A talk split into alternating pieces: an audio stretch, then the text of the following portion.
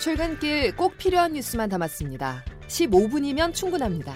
CBS 김덕기의 아침 뉴스가 전해드리는 뉴스 속속.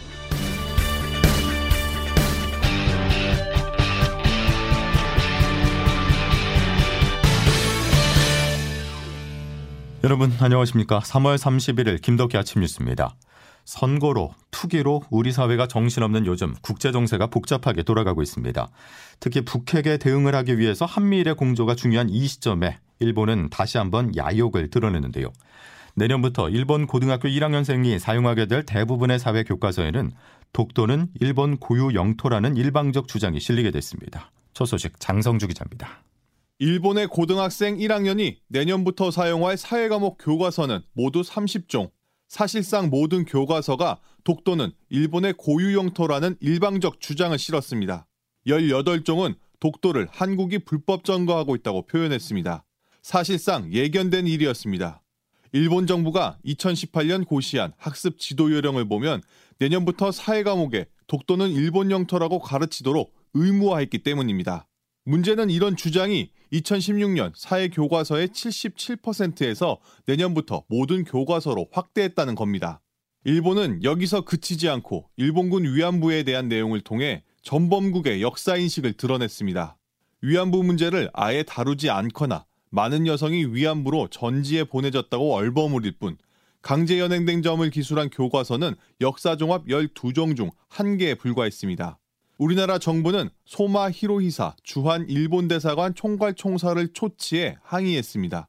최영삼 외교부 대변인입니다. 독도 문제와 관련해서는 역사적, 지리적, 국제법적으로 명백한 우리의 고유 영토인 바 우리의 영토 주권에 대한 일본의 부당한 주장에 대해서는 앞으로도 단호하게 대응해 일본의 수출. 규제로 경색된 한일 관계가 교과서 문제로 더 얼어붙게 될 전망입니다.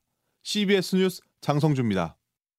이처럼 한일 관계가 출구 없이 갈등의 골만 깊어지면서 미국은 난감한 상황입니다. 한미일 동맹을 통해 북핵 문제는 물론 중국에 대응하려는 계획에도 차질이 우려되기 때문입니다.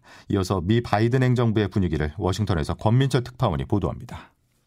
요즘 미국 국무부의 큰 관심사 가운데 하나는 북한 미사일 발사 이슈입니다.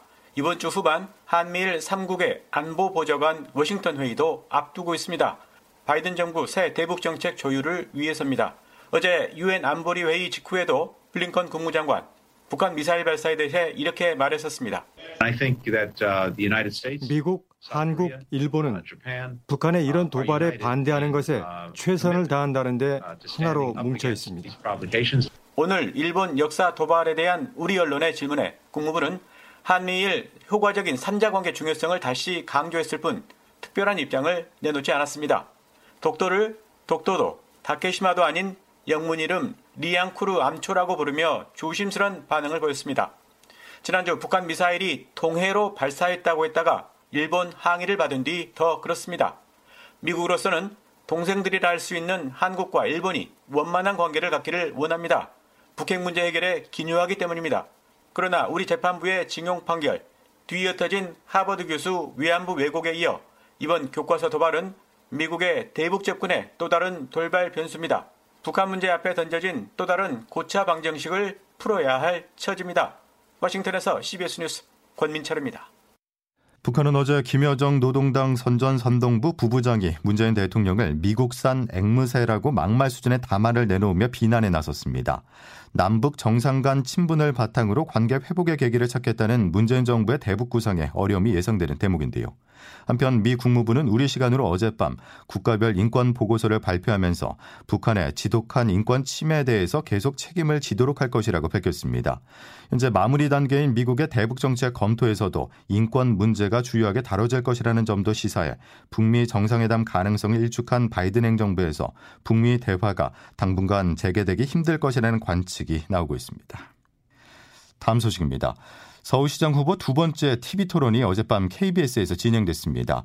내곡동으로 시작해 내곡동으로 끝이 났다 해도 과언이 아닐 정도로 박영선 후보는 오세훈 후보의 내곡동 처가땅 의혹을 집중 제기했는데요.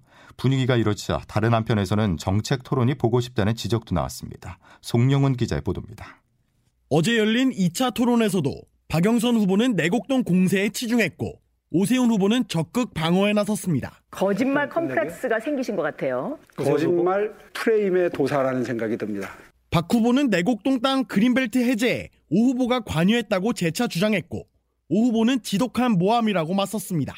그러면서 오 후보가 내곡동 수사를 해보자고 말하자. 선거가 네. 끝나더라도 책임을 물을 것이고요. 문제를 제기했던 모든 분들이 함께 정정당당하게 수사를 받을 수밖에 네, 없다는 네, 지금 이것은 협박하는 것입니다. 이런 수사 운운하는 이런 아니 수사를 현 정부가 수사기관을 장악하고 있는데 이게 어떻게 협박이 됩니까? 참아주세요. 내곡동 관련 공방이 이어지면서 두 후보의 신경전도 거세졌습니다. 현금 보상해주고 땅까지 보상해주고 이런 경우가 이전엔 없었습니다. 자, 이명박 그만하시죠. 그만하시죠. 오세훈 후보에게 발언 기회 드리겠습니다. 저는 아까 신사적으로 시간을 그대로 답답해도 참았습니다. 박영선 후보님 잠시만. 결국 네거티브 공방이 거세지면서 박영선 후보의 도쿄 아파트 논란까지 나왔습니다. 제가 박영선 후보에 대해서 부정적이거나 흑색 선전에 가까운 이야기를 한 적이 있습니까? 시중에는 도쿄 영선 얘기도 돌아다니고 이 도쿄 아파트 문제는 어, 오세훈 후보의 내곡동 땅 사건을 덮기 위해서 정책 토론이 실종된 가운데 두 후보는 3차 토론회에서 다시 맞붙습니다.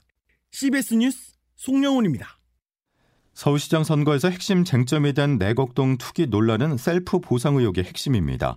국민의힘 오세훈 후보 아내와 처가 쪽 친인척이 소유한 토지가 오 후보의 서울시장 재임 기간 중 그린벨트에서 해제되면서 오 후보가 30억이 넘는 보상금을 받게 됐다는 것인데요. 선거가 일주일 남은 시점에 가장 큰 이슈가 되고 있는 내곡동 땅 의혹을 이준규 기자가 정리했습니다. 이번 논란의 핵심 쟁점은 오세훈 후보의 배우자와 처가 식구들이 과거 소유했던 내곡동 토지로 인해 정당한 수준을 넘어선 이익을 얻었느냐입니다. 민주당 박영선 후보 측은 오 후보가 시장이던 시절 보금자리 사업이 진행됐고 그린벨트가 인근인 송파에서는 유지된 반면 내곡동만 해제가 되는 등의 문제가 있다고 주장합니다. 이런 상황에서 오 후보가 땅의 존재를 알지도 못했다고 했다가 수용 절차가 진행되는 것을 몰랐다고 한 것이라고 말을 바꾸거나 국민힘 대지구 지정이 노무현 정부 때 이뤄졌다고 했다가 이명박 정부에서 확정된 것으로 밝혀지자 지정 절차의 시작은 노무현 정부라고 또다시 말을 바꾼 점은 거짓말 논란까지 불러일으켰습니다. 최근에는 내곡동 땅의 토지 측량 당시 오 후보를 현장에서 봤다는 토지경작인과 측량팀장의 증언이 나오면서 오 후보의 개입 여부가 뜨거운 쟁점으로 떠올랐습니다. 여기에 오 후보의 둘째 차남이 보상으로 받은 땅을 불법적으로 팔아 이익을 얻었을 것이라는 의혹이 제기돼 공방이 펼쳐지기도 했습니다. 실질적으로는 프리미엄을 붙여서 이중계약을 하는 것이 대체적인 것이다. 누가 이것을 원가대로 그냥 팔면서 샀다가 도로 가겠습니까? 마치 별도의 땅을 받아가지고 오 후보 어, 처가 쪽에 약 7억 어, 정도의 추가 이익이 생긴 것처럼 말씀하신 건 명백하게 거짓말을 하신 거다. 일주일 앞으로 다가온 이번 서울시장 보궐선거에 내곡동 특혜 논란이 얼마나 영향을 미칠지 주목됩니다. CBS 뉴스 이준규입니다. 국민적 공분을 사고 있는 LH 사태의 특징은 마치 양파처럼 까도 까도 투기 의혹이 계속 나오고 있다는 점입니다. 내부 정보를 이용해서 전철역 예정지 인근 40억 원대의 토지와 건물을 사들인 혐의로 구속된 포천시 공무원의 의혹이 딱 그런데요. 지난 2015년에도 수십억 원을 들여 또 다른 토지를 구입한 사실이 드러났습니다. 서민선 기자가 취재했습니다. 지난해 전철역 예정지 주변 땅을 40억 원에 사들여 구속된 포천시 5급 공무원 박모 씨 그보다 5년 전인 지난 2015년에도 박 씨가 수십억 원을 들여 근처 땅을 매입한 사실이 새롭게 확인됐습니다. 문제는 그 땅이 전철역은 물론 5천 세대 규모의 대규모 공공주택 단지와도 불과 50m 떨어졌다는 점입니다. 포천시는 박 씨가 땅을 구입하고 2년 뒤인 2017년 바로 앞 소오르 일대 땅을 기업형 임대주택, 즉 뉴스테이 사업 부지로 선정했습니다. CBS 취재 결과 경찰도 수사 과정에서 이런 박 씨의 추가 투기 의혹을 인지했지만 범죄 대상에는 포함하지 않기로 했습니다. 미공개 정보 이용 여부나 부지 선정 과정에서의 압력 행사 여부 등 범죄 구성 요건을 증명하기가 쉽지 않아서입니다. 하지만 현재 박 씨는 2015년 산 땅이 지난해 산 땅의 입구를 막고 있어서 본인이 살 수밖에 없었다는 방어 논리를 펴고 있는 상황. 전문가들은 경찰이 더 적극적인 수사를 통해 박 씨의 투기 의혹 전반에 대한 실체적 진실을 밝혀야 한다고 강조했습니다. 민변의 김남근 변호사입니다. 네, 이제 공직자라면 청렴하게 공직을 수행해야 된다는 것과 부동산 투기를 하는 것들은 이해가 충돌된다는 것들은 누구나 다 알고 있는 것이고. CBS 뉴스 서민선입니다. 검찰이 부동산 투기 의혹 수사에 본격 참여합니다. 정부가 내놓은 부동산 투기 근절 및 재발 방지 대책에 따른 후속 조치인데요. 여권이 추진한 검수 완박, 즉 검찰 수사권 완전 박탈 기조에서 물러선 것이 아니냐 하는 해석과 함께 손발이 묶여 있는 검찰의 수사에는 한계가 분명하다는 우려도 나옵니다. 조태임 기자가 보도합니다. 공직자 부동산 투기 의혹과 관련해 검경 수사권 조정으로 한 발 물러서 있던 검찰이 검사와 수사관 500명 이상을 투입합니다. 검찰은 공직자의 부동산 투기 범행과 관련해 구속 수사를 하는 한편 최근 5년 동안 처분된 부동산 투기 사건도 다시 들여다보기로 했습니다. 정부가 부동산 투기 사범에 대한 검찰의 직접 수사를 주문한 지 하루 만에 발빠른 대응입니다. LH 사태 초기 야당과 시민사회에서는 부동산 수사 경험이 많은 검찰도 수사에 참여시켜야 한다고 요구했지만 정부와 여당은 올해부터 검경 수사권 조정에 따라 검찰의 직접 수사 대상이 아니라며 경찰에 힘을 실어줬습니다.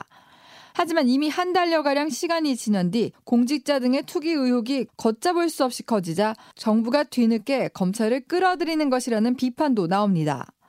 또 검경 수사권 조정으로 검찰의 직접 수사 길이 막힌 상황에서 수사의 한계가 드러날 것이라는 우려도 나옵니다. 이런 가운데 경찰은 정부 합동 특별수사본부 인력을 현재의 두 배 수준인 1,560명으로 확대하고 국세청도 부동산 탈세 특별조사단을 구성해 부동산 투기와 관련한 세무조사에 나설 계획입니다. CBS 뉴스 조태임입니다. 방역 당국이 임시 방편을 꺼내들었습니다. 세계 각국이 코로나19 백신 확보전에 나서면서 우리나라도 백신 수급이 불안해졌는데요. 정부는 2차 접종을 위해서 비축해둔 아스트라제네카 백신을 1차 접종에 당겨 쓰고 있다고 밝혔습니다. 또 내일부터는 일반인 대상 접종이 본격화할 예정인데 국내 백신 접종에 차질이 현실화되진 않을까 걱정입니다. 자세한 내용 황영찬 기자가 전해드립니다. 정부가 가지고 있는 아스트라제네카 백신은 초기 도입 물량인 157만 회분입니다. 여기에 이번 달 말 코백스 퍼실리티를 통해 아스트라제네카 69만 회분이 도입될 예정이었지만 전 세계 수급 불안 사태에 다음 달 셋째 주에나 도입되게 됐고 물량도 축소됐습니다. 4월이나 5월로 예정됐던 코백스 아스트라제네카 추가 물량 도입도 불확실해졌습니다. 본래 정부는 요양병원과 시설의 65세 이상 접종에 코백스 아스트라제네카 백신을 활용하려 했는데 계획이 틀어진 겁니다. 따라서 이미 지난주부터 정부는 2차 접종을 위해 비축해둔 아스트라제네카 백신을 사용하고 있습니다. 예방접종 대응 추진단 김기남 접종관리 반장입니다. 이미 이제 65세 이상 요양병원 요양시설에 대한 접종이 지난주부터 시행이 되고 있고 그 부분도 동일한 2차 접종분의 일환이라는 점을 말씀을 드립니다. 정부는 2차 접종에 차질은 없을 것이란 입장인데 이는 아스트라제네카의 접종 간격이 8에서 12주로 길기 때문입니다. 현재는 1차 접종 뒤 10주 뒤에 2차 접종을 받게 돼 있는데 정부는 간격을 12주로 늘리는 방안도 검토하고 있습니다. 이렇게 비축분을 통해 1차 접종 대상자를 최대한 늘리고 추가 물량을 기다린다는 것인데 당겨 쓴 아스트라제네카 백신을 안전하게 확보할 방안이 절실한 상황입니다. CBS 뉴스 화영찬입니다. 코로나 신규 확진자 수는 증가세로 돌아서면서 오늘 다시 500명대로 올라설 전망입니다. 김덕기 아침 뉴스 여러분 함께하고 계십니다. 이제 기상청 연결해 오늘 날씨 알아보죠. 김수진 기상 리포터. 네, 기상청입니다. 예, 황사가 물러간다는 반가운 소식이 있던데 어떻습니까? 네, 그렇습니다. 오늘 모처럼 숨쉬기 편한 날이 되겠습니다. 황사가 물러나면서 현재 제주를 제외하고는 대부분 오랜만에 평소의 대기질을 되찾았고요. 제주도의 경우도 오후부터는 공기질이 한결 나아지겠습니다. 이러면서 오늘 완연한 봄 기운을 즐기시기에 한층 더 좋은 날씨를 보이겠는데요. 깨끗한 동풍이 불어오면서 전국적으로 파란 하늘이 드러나는 쾌청한 날씨가 이어지겠고 한낮 기온도 동해안을 제외하고는 대부분 20도를 웃돌아서 4월 말이나 5월 초에 해당하는 무척 따뜻한 따뜻한 날씨가 이어지겠습니다. 오늘 서울이 21도까지 오르겠고 대구 22도, 춘천 23도, 청주, 광주 24도의 분포로 충청 이남 내륙 일부 지역에서는 낮 동안 살짝 덥게 느껴지는 곳 있겠습니다. 다만 아침 저녁으로는 여전히 쌀쌀해서 오늘도 일교차가 15도에서 20도 안팎까지 크게 벌어질 것으로 보이기 때문에 감기에 걸리시지 않도록 건강 관리 잘 해주셔야겠습니다.